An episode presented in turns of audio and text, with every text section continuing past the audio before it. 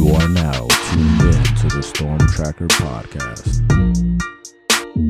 All right, it's the Storm Tracker podcast, and it's a sad day for the Miami Hurricane fan base because they suffered one of their worst losses in its history, losing to Middle Tennessee State 45 to 31. Uh, I just want to say, Frank, at first, it was just shock for me. It was just like, I don't think anybody was really expecting to lose the game uh, against Middle Tennessee. I was maybe expecting like a scare of some sort. I mean, there were 25, 26 point favorites in this game. They should have dominated this game. I mean, just to see the Hurricanes not come in there focused and for players like Jalen Rivers and Jakai Clark after the game to just openly say that this that they weren't mentally prepared for this game was really kind of troubling. And then also Cristobal's post game comments talking about Tyler Van Dyke's scheme not being, oh, well, um, I'm sorry, uh, Josh Gattis's offensive scheme not being right for Tyler Van Dyke was also very troubling to hear. Um, so many different things went wrong in this game. But uh, what, what's what's your thoughts before we dive any any, any deeper? Your first uh, initial thoughts of what happened here. I don't. I mean, it's just it's unfortunate, right? Because I think we have a lot of the right coaches in place currently. I don't think Josh Gattis is necessarily an issue right now because you saw Garcia jump in and immediately take us down on a scoring drive, and there were opportunities for them to get in the box continuously in the second half when Garcia was in the game. So I really think this was on. It was a testament to the failures in the recruiting over the last four years. You just didn't have. You don't have the guys on the outside receiver to really give you a chance to win right now. Uh, you know the depth at running back is definitely an issue currently with you know the injuries that are currently in place offensive line wise, I kind of question why Zion wasn't playing in that game. Right, if he was healthy enough, uh, you know, to play uh, against Texas A&M, he should have been healthy enough to play in this game. Um, and, and, and it's and it's a little troubling that our guys continuously get hurt. Right, it's it's a continuous thing, right? Jacoby George this week. I know it's a broken bone, but still, it's we're we're seeing so many injuries, and I don't know if it's a snake bitten team or if it's just the the training staff and the strength and conditioning program is just not up to par to what it needs to be for this team to be as physical as it wants to be. So there, there's a few things that are really alarming for me, and I think there's definitely a quarterback controversy at hand at the moment. Oh yeah, oh yeah, there's definitely a quarterback controversy for sure. The fact that your starting superstar quarterback is supposed to, you know, you know, set the world on fire this year, and then he you know, uh, lays an egg yesterday. It this this performance yesterday was ten times worse than the one against Texas A&M. I was, you know, attributing his performance uh, the pre in the previous week to you know the drops, um, maybe the environment, um, you know, and just just kind of lacks execution in the red zone that I thought could be fixed. This one here, he was just missing a bunch of throws, easy throws, layup type of throws, Frank. Like, yo, this is supposed to be TVD, the guy, like third quarterback taken in the in the draft, TVD. And we didn't see that, and we're not seeing that. And Coach Cristobal said that you know this scheme doesn't doesn't work for him, but you know uh, to to say something like that about your quarterback really means he's not that good because the great ones kind of adapt, you know, to different schemes. Um, there, there's different quarterbacks over the years that had different offensive coordinators. Aaron Rodgers is one of them. I mean, he he had I don't know how many different offensive coordinators throughout his career, but he's still able to perform. So it's it's it's really troubling to see that about Tyler Van Dyke. I really think there's something kind of mentally going on with him because for him to have such a drastic drop in in a, a, year, I guess you could say, after he was setting the world on fire. Yes, it was in a different uh, offensive scheme last year with Rhett Lashlee, which was more of the scheme that we saw uh, um, with Middle Tennessee State. It was kind of that type of scheme that we saw against us. My question is: Is it is it really the scheme? Like, is is it Tyler Van Dyke or or is Jake Garcia just better? Um, I mean, there's just so many questions that are going to come up in this bye week that we go into this week. It's it's kind of perfect that we do go into a bye week because this team needs to reset. It needs to recharge its batteries. It needs to find its identity. And I think there will be an open QB competition. That would be the logical thing to do, I think, to really see who is is is fit to kind of take over this offense. Because I think Tyler Van Dyke was just kind of crowned as the guy to to uh, take over this offense. I don't think there was really truly a quarterback competition in fall camp, but I think this is an, a perfect opportunity to have that true competition to really prove uh, which quarterback needs to start because at every other position it seems like it's it's open season or it's up for grabs except for quarterback but i think that's going to change but uh, who do who you think ends up starting against North Carolina? It'll probably be Tyler Van Dyke. Honestly, I, I think that he's going to be on a short rope, right? You know, short leash. Uh, I I really do think the problems lie in Tyler Van Dyke's hands. I, you know, you see a lot of fans right now talking about the scheme doesn't work. Bring Lashlee back. We fail to remember that the offense failed to work against the likes of Florida State right? It wasn't exactly 40 points per game, 50 points per game uh, all season last year. We threw the ball a lot and there were really nice passing numbers, but we were one of the worst rushing teams in the country. So all the ineptitudes of, of the previous scheme, we seem to forget based on Tyler Van Dyke's performance to start this year. Is this all on scheme? No, he's missing throws. He's missing throw. I went back to watch a lot of the game last night with some high school coaches, and they would call a cover two beater on offense, and he's thrown it right into the zone. Right? he's he's not he's not hit. He he. It seems like he kind of lacks football acumen. He lacks the ability to make his reads properly. Somebody said it yesterday, and, and I think it's 100% true. He decided on Wednesday that Frank Ladson was going to be his new Xavier Restrepo. he decided yeah. on Wednesday that Frank Ladson was going to be the guy he threw to the entire game no matter if he was open, no matter if he was if he was completely covered by two guys, he was throwing it at him. You know, there was there was no there was no disbursement of the football, and you. Saw, I think that was one of the big differences when Garcia came into the game. That there wasn't just one guy that he locked on, and that's why you saw Ladson in the second half have just one catch, right? Because Ladson was having a good game overall. I don't think he was an issue, right? But he's not some overwhelming talent to where he should be completely taking over the offense, right? We've seen him not live up to the billing through the first couple of games of the year as well. So it, it's unfortunate to see the demise of a kid. And I think the one thing that I can criticize the staff on yesterday was that they didn't take out Van Dyke early enough.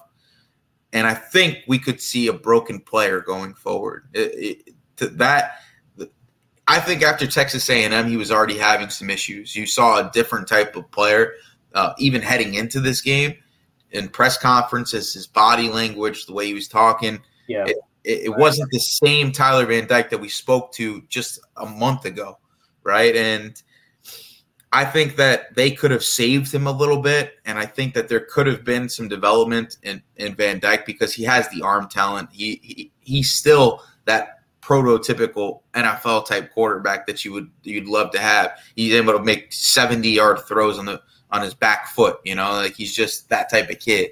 Uh, but just the the ability to play within what is the most pro style offense we've had in a long time. Right? It's something that is a spread scheme. This is not an I formation offense. This is not an ace package offense. This is, you know, they do run two two tight ends out there, but that's out of necessity, out of talent. They just don't have the kids out there right now. And it's unfortunate to see a kid just fall flat on his face when there was so much hope.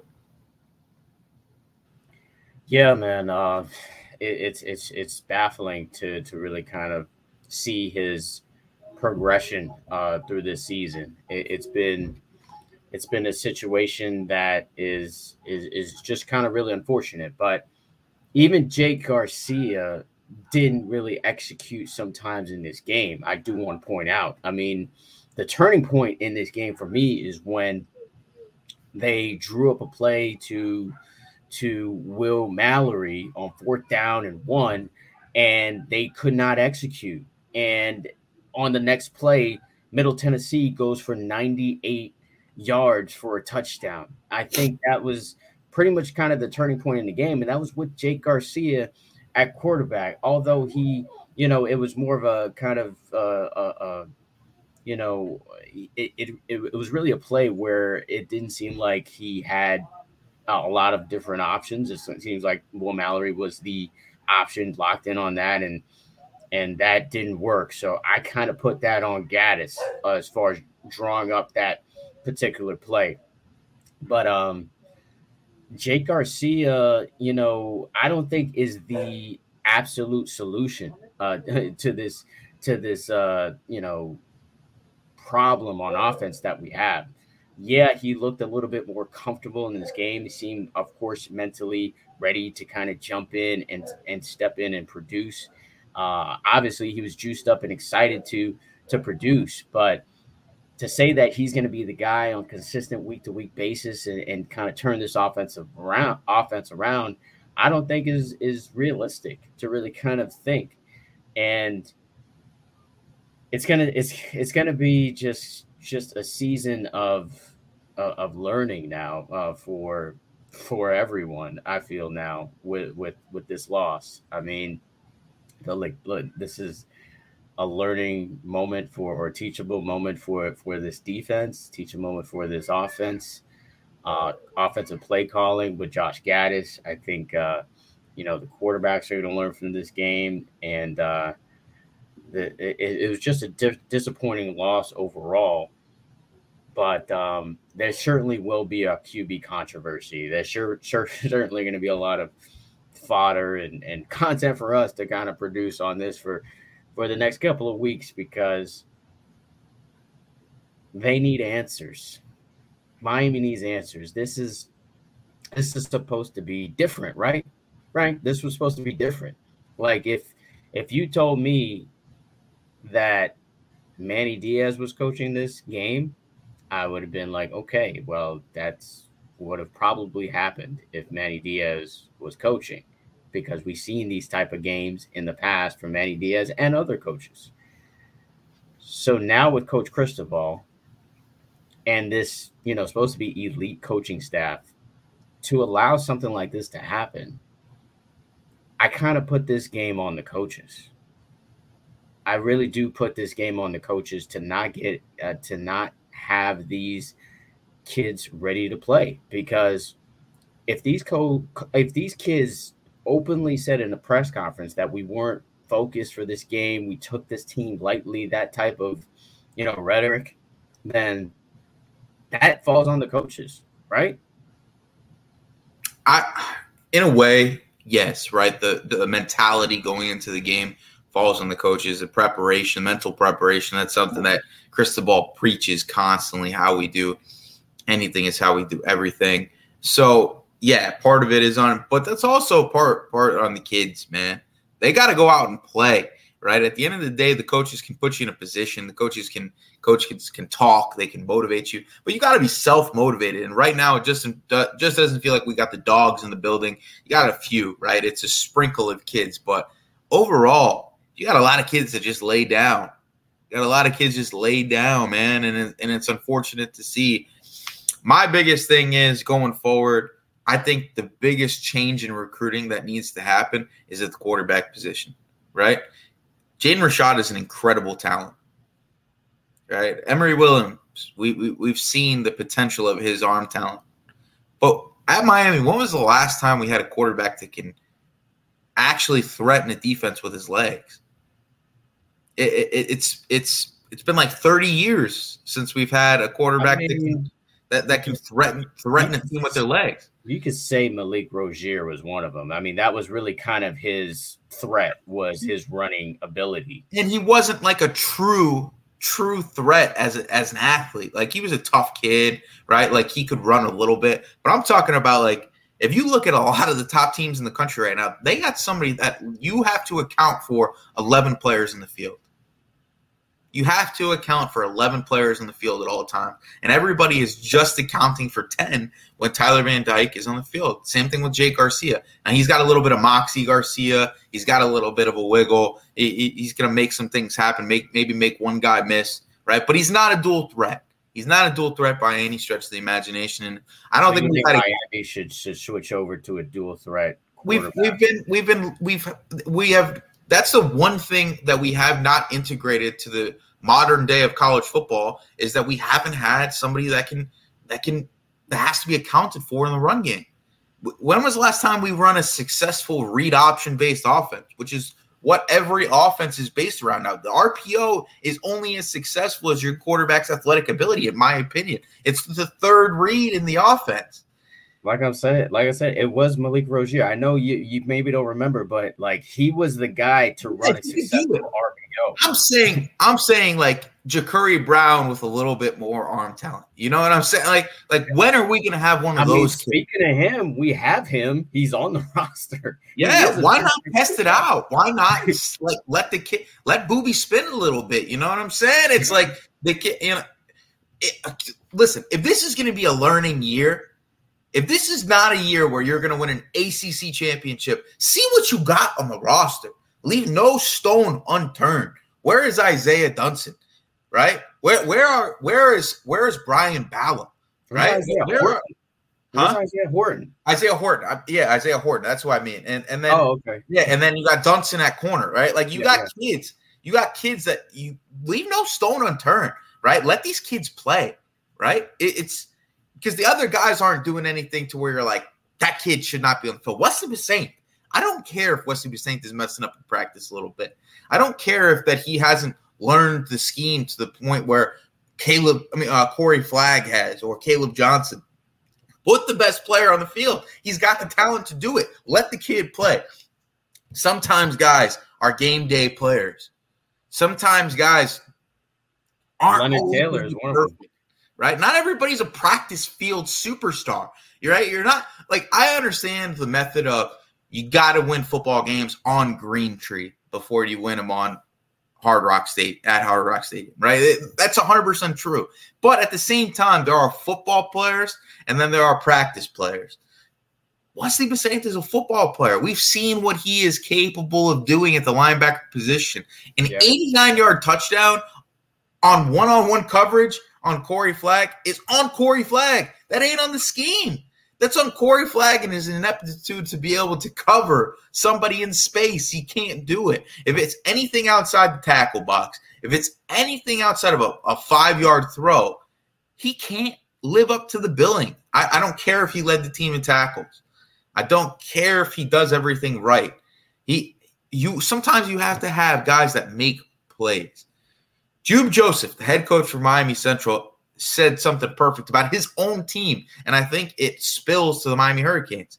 If I have a senior that is just doing his job, I'm going to play the freshman that I can break his like that has no bad habits. I'm going to put the kid out there that I can mold in a position to make plays. Right now, you got to mold. Like the whole big thing with Mario was recruiting, right? Yeah. You went and stole a bunch of kids at the end of that at the end of that cycle Use the kids. Use the kids. What speaking are you waiting? Of, speaking of one of them, why did we not see Jaleel Skinner in this game until the very end? There was all this talk about Jaleel Skinner being in this game. He's definitely one of those kids that you say that Miami stole last minute from Alabama, of all places, and you don't utilize him. And I just want to point out that this is something that uh, like everybody I talk to says the same thing. So I don't understand why he's not utilized more. Is Elijah Arroyo? Oh I just don't understand it. I don't understand why Elijah Arroyo is not getting more catches. He's the clearly the most complete tight end on this roster, and we continue to see Will Mallory drop balls in critical situations. I mean, we saw that again yesterday, and then now like I just don't understand why Will Mallory and Jaleel Skinner are not getting more more touches. It, it's super frustrating. Super frustrating to see, man. It's and you got guys that are that are that are busting their butt for this program right now. Henry Parrish loses a lung early in that game on the first touchdown. That kid is he is doing everything he can to make it so that Miami's competitive. And you need more kids like that in the program. You need more Xavier Restrepos. And I think that's my biggest issue right now is you have some more kids like that that are currently in the building and you're not utilizing them. Uh, 100% I'm on that Elijah Arroyo train with you. Even if you wanted to use Mallory still, why is Elijah Arroyo still not getting more more targets than the likes of Michael Redding? Right? It, it's yeah. it's baffling to me. Right? We talked about it against Texas a and after the Texas A&M game. He had three targets, but he had the biggest play of the game in the game. And, yep. and, we still are throwing the ball seven and eight times to Michael Redding and Keyshawn Smith. We know what they can do. They are who we thought they were. They are they're doing exactly supposed to do. They didn't live. They were not what we thought they were. Right. The IMG receivers since they've come to Miami, we have not got the elite ones. Right. This is not Ja'Corey Brooks that we were supposed to get from IMG. that, that, that's not what this is. Right. Michael Redding is a hard worker. He's going to be in the right spot. He's not a playmaker. He's going to be a guy that you hope to be your third or fourth option on a really good team. Yeah. And you know, Frank Ladson, gotta love him. He's a South Florida kid. I think he had a you know a return to form type game uh, early on, um, and I think I think he's going to be a contributor throughout the year. He's probably going to have to come back next season. It's not going to be you know a, a situation where he goes to the NFL. He's just not there. But man, man, the the lack of attention to Elijah Arroyo. I don't know if it's that he doesn't know what he's doing uh, in the blocking scheme or something like that. But again, sometimes when you have guys that can make plays, you have to let them make plays. Give him a chance. He's explosive. The, how about the one catch that he had? He he he looked like he was going to make something happen. He as a tight end, right? It, it, it's that's a mat that's a that's a matchup nightmare for defensive coordinators, especially with his ability to take it up the seam. We saw him on a wheel route take Texas A&M almost 30 yards. He looks explosive. He makes plays. Let him make plays. Yeah, man, it's it's it's really crazy and frustrating that that that we kind of uh, are, are saying this week after week, um, and it's it's it's baffling that that the coaches haven't really figured out that Elijah Arroyo uh, needs to be more involved in this offense, especially with your lack of production and your injury woes that you've that you've experienced. It's it's it, it, it, the next game is due for a massive uh, upgrade in, in production. Uh, I, we need to see something different from from this offense. I mean, because Hurricanes fans are already calling for Josh Gattis's head, you know, and you know, you, you see how Hurricanes fans are during the game. They were booing, I, I think, after the second series, you know, um, and you know, and then chanting Garcia's name after that. But if once Garcia starts messing up, they're going to be booing him as well. So this this uh, fan base has has no chill, has has no patience, and something has to happen uh, where we see a little bit more creativity. We see some guys that need to be more involved in the offense because guess what? We're going into ACC play where it really counts and where it really matters. Uh, I would say the best thing about these two games that Miami has lost is the fact that they were non conference opponents and they're still zero and zero in the conference. So with all this, you know, negativity about the team, they're still in a place where they could still win the coastal and turn this thing around. And it's great actually that they have a bye week to really kind of refocus and really get this thing turned around because North Carolina can score. They may not be able to stop teams uh, from scoring, but it, that that in itself gives you an opportunity to really kind of be creative with the offense because you are going to have your opportunities against North Carolina. Now, let's flip this to the defensive side of the ball, though, Frank.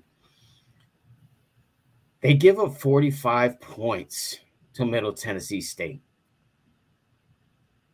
I mean, well, not not 45 because one of them was a pick six.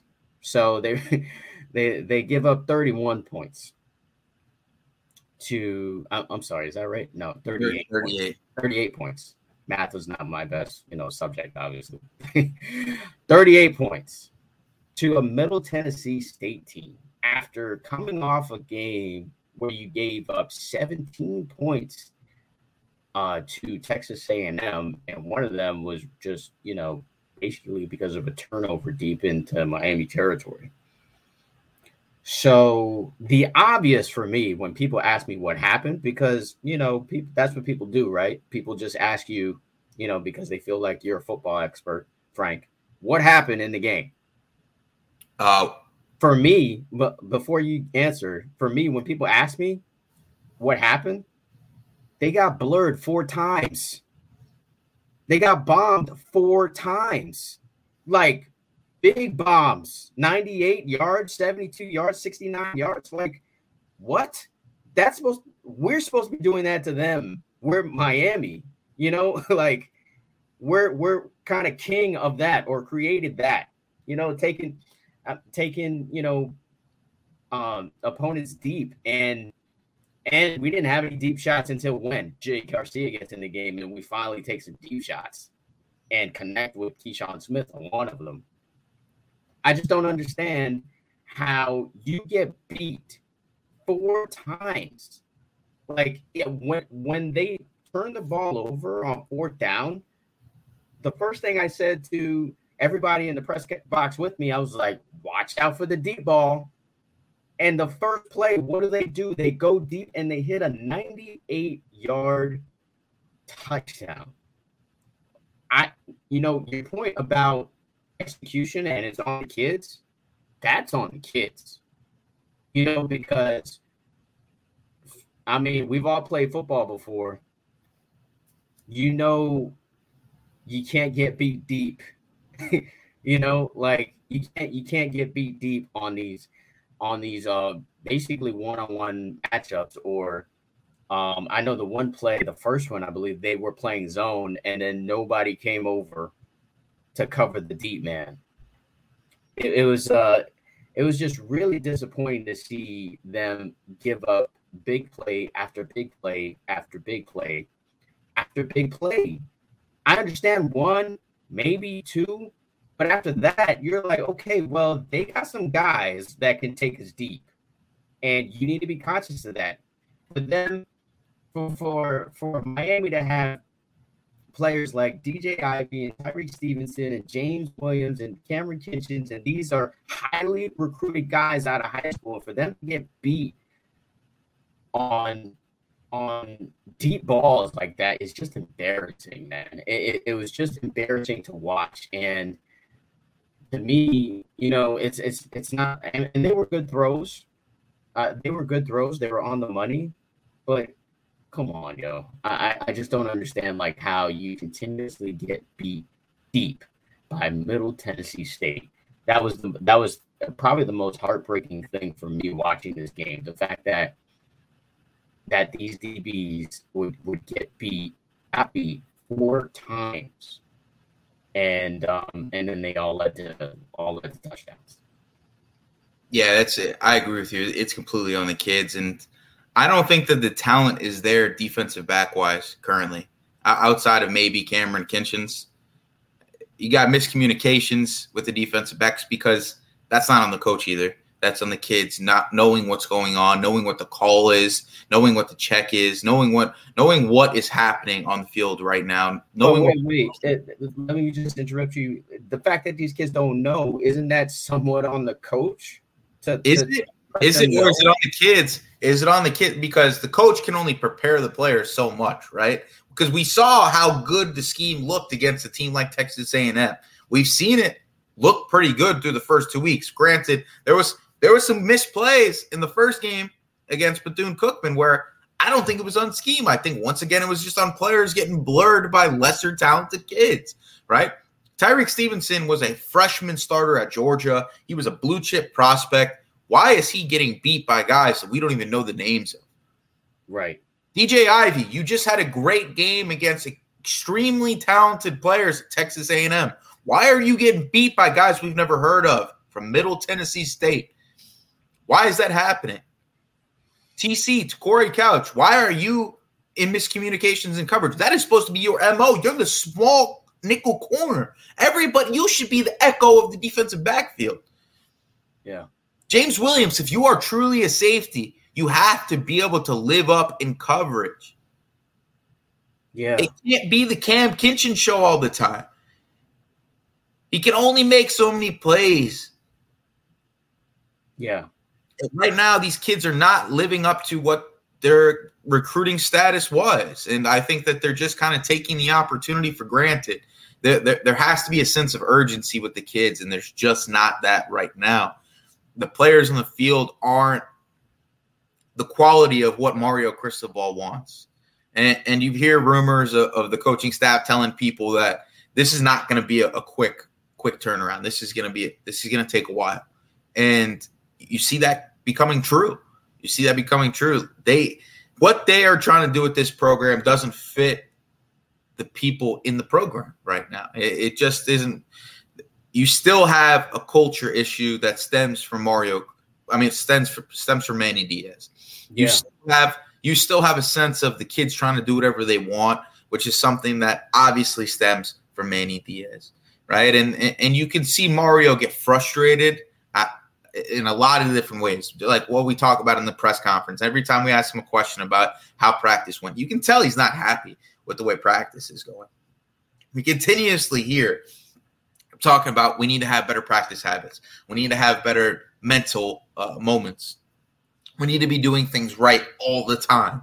He, he echoes the sentiment with his famous saying, How we do anything is how we do everything. And, and these kids kind of have to start to get pushed out in a way, right? He, he, he has to be able to. And the, and the problem is, he can only bring in 25 guys in at a time. right? So he's going to live on the transfer portal in a lot of different ways, I think, next year. We're going to see some guys lose their spots that were starters this year just because the mentality isn't there.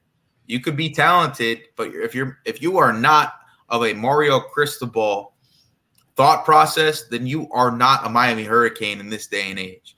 It's just a different program at the moment, and I think it's a clash of clash of new versus old that that is is happening, and it's going to be frustrating for Hurricane fans because it, it's not going to get easier. Like you said, we're going into ACC play. North Carolina can't stop anybody, but we can't score. So it, it, the expectation is can't even be that Miami's going to come out and score 60 points against North Carolina. And and the fact is that they can score points on us. So unfortunately, unfortunately, it, it's uh Miami's in a you know in a bad spot right now. And but I think everybody has to be hopeful for the future of, of what's going to happen. You got to hope that they finish strong in 2023. Talking to Rueben Bain, he said that wasn't something that is going to affect his decision uh, decision making in, his recruitment. Uh, Jeremiah Smith, talk, I talked to him after the Texas A&M game. He sees the failures of the receiving group uh, as an opportunity for early playing time, something that's important for him. Same right. thing with Joshisa Trader. All these kids, they know that the coaching staff isn't the problem right now. A lot of these kids realize that the players in the program really aren't what they were cracked up to be. None of these kids in this 2023, 2024, and 2025 classes see these kids as threats to to to their potential playing time. And I think that's another problem in itself is that you see high school kids think that they can come in and take spots of kids that are are big time players and or we're, we're supposed to be big time players. So it, yeah, it's going to be a process. It's going to be a process. Yeah, yeah, I, I totally 100% agree with you. I, I think um, this coaching staff is coaching as if they have their own recruits playing this game. And they're playing a very, uh, you know, pro style offense as if they have the pro style players that, that are, are suited to execute these type of plays.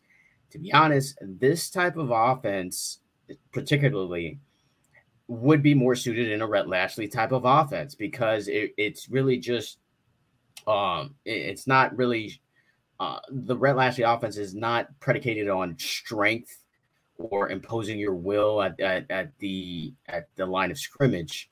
It's more so about getting kids in space and just letting them try to make plays.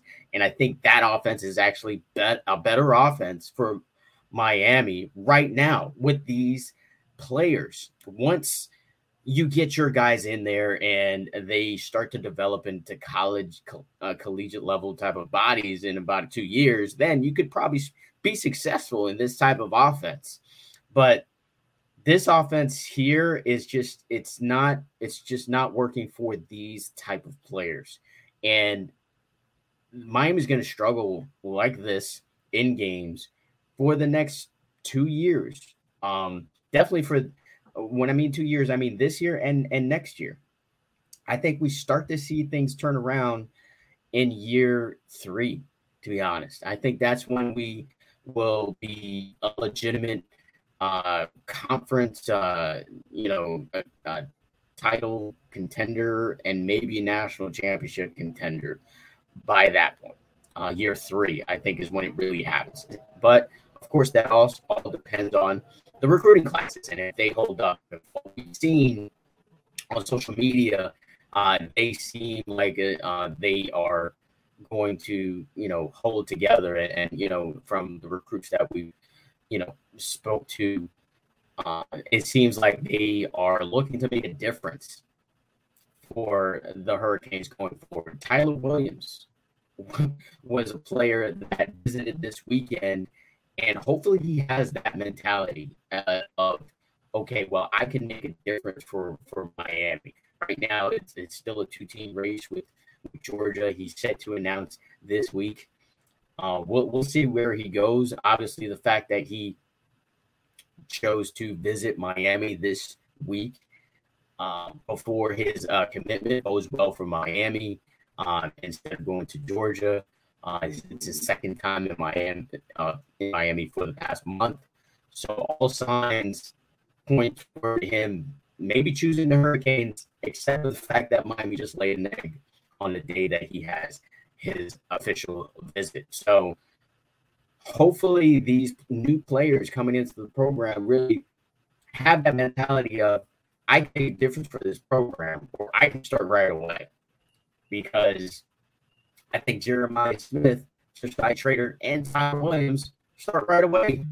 you know, um, you know, I think Xavier Restrepo and maybe Jacoby George are probably the only players that that would stop those type of players and and um, you know, maybe Robbie and, and Ray Ray from starting because these these players that are on the team, they're not it.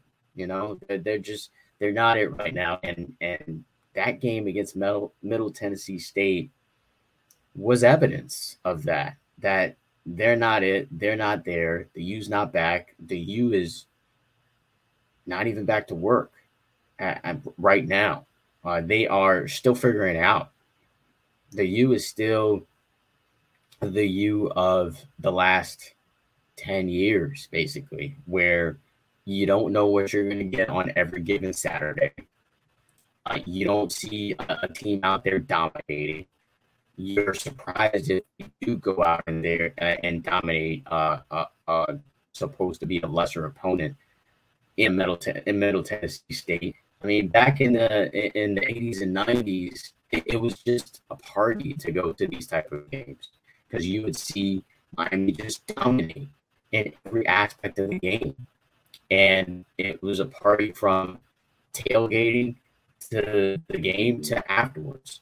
Now there's a party before they're still out there tailgating and they're excited for the first few minutes, but then the, these fans, players, and coaches, and alumni leave these games feeling like what happened? What why are why are we not Miami? Why are we not back yet? Um, I mean, we're on. I don't know how many coaches we're on since the last championship. I could count them down. We got Shannon, Golden, Richt, Diaz. So we're on our fifth in Cristobal since Larry Coker um, was was was the coach here. So we're still trying to figure it out after 20 years of how to get the U back. And it starts I think I still think Miami is is on the right track to turn it around, but it's going to take a while, Frank. It's going to take a while based on what we've seen. Uh, it's going to take a long time for uh, uh, the the mentality to completely shift in this program, and for for them to get to championship level caliber. Yeah, I completely agree with you. And um, in recruiting, it's you just hope that this doesn't completely crater uh, so much. You know, the momentum that they had going into the you know last part of this 2023 cycle. I put in the message boards that Samson Okunlola was basically a lock to Miami. I hope that this loss doesn't change that because the conversations were were there to where Ohio State really wasn't going to be a factor uh, going forward. It, it, it, was it was Miami uh, tunnel vision pretty much all the way down. I think that can't be the pay that that can't be the play currently for Okunlola. He's got to keep his options open because he's potentially the number one offensive tackle in the country, and you're not seeing the results in the field right now. And if you were, if I was Samson Okunlola, you could you blame him for for going to an Ohio State or considering an Ohio State after that performance? You can't. He's got no South Florida ties. His brother plays at Pitt. There's no real connection to Miami other than the fact that Cristobal and Mirabal are supposed to be two of the best offensive line developers in the country. So you hope that a kid like that ends up in the class that that having a Mauigoa and a, and a Samson would be huge for this Gattis type offense. Talking about the strength in, in the trenches uh, that is going to be needed for this, you know, scheme to be successful. And then obviously kids like Tyler Williams and you know, even Brandon Inniss and Mark Fletcher. Uh, it's it's tough for guys like that to look on and see a loss to Middle Tennessee State because you're not seeing Ohio State do that. You're not seeing out the Alabamas of the world do that, right? Rueben Bain, can you blame Rueben Bain for exploring his options? Right? He's got Alabama going after him. Alabama's not losing to Middle Tennessee State. So it's you just hope that the coaches that are recruiting are still able to keep the momentum going. Uh, we can spin this in a way that it, early playing time is completely attainable for these kids because these kids want to get on the field early. They want to be part of a winning program, but they want to get on the field early. And if you give these kids an opportunity to play early, then you got a chance. And I would love to see more of like a Nyjalik Kelly. I'd love to see more of Wesley Bissainthe. I'd love to see more of Horton. Uh, you know, if Travante Citizen was there, we'd love to see a, a Travante Citizen it's you got to see some of these young guys start rolling in because at two and two going into ACC play, they're not going to reach the expectations of double digit wins this year. It's not happening. You're not beating Clemson, who has completely revitalized themselves and now looks like Clemson of old in a, in a, in a few ways. Like they were able to to to score points and grab a win against a ranked opponent in Wake Forest that is a pretty good team.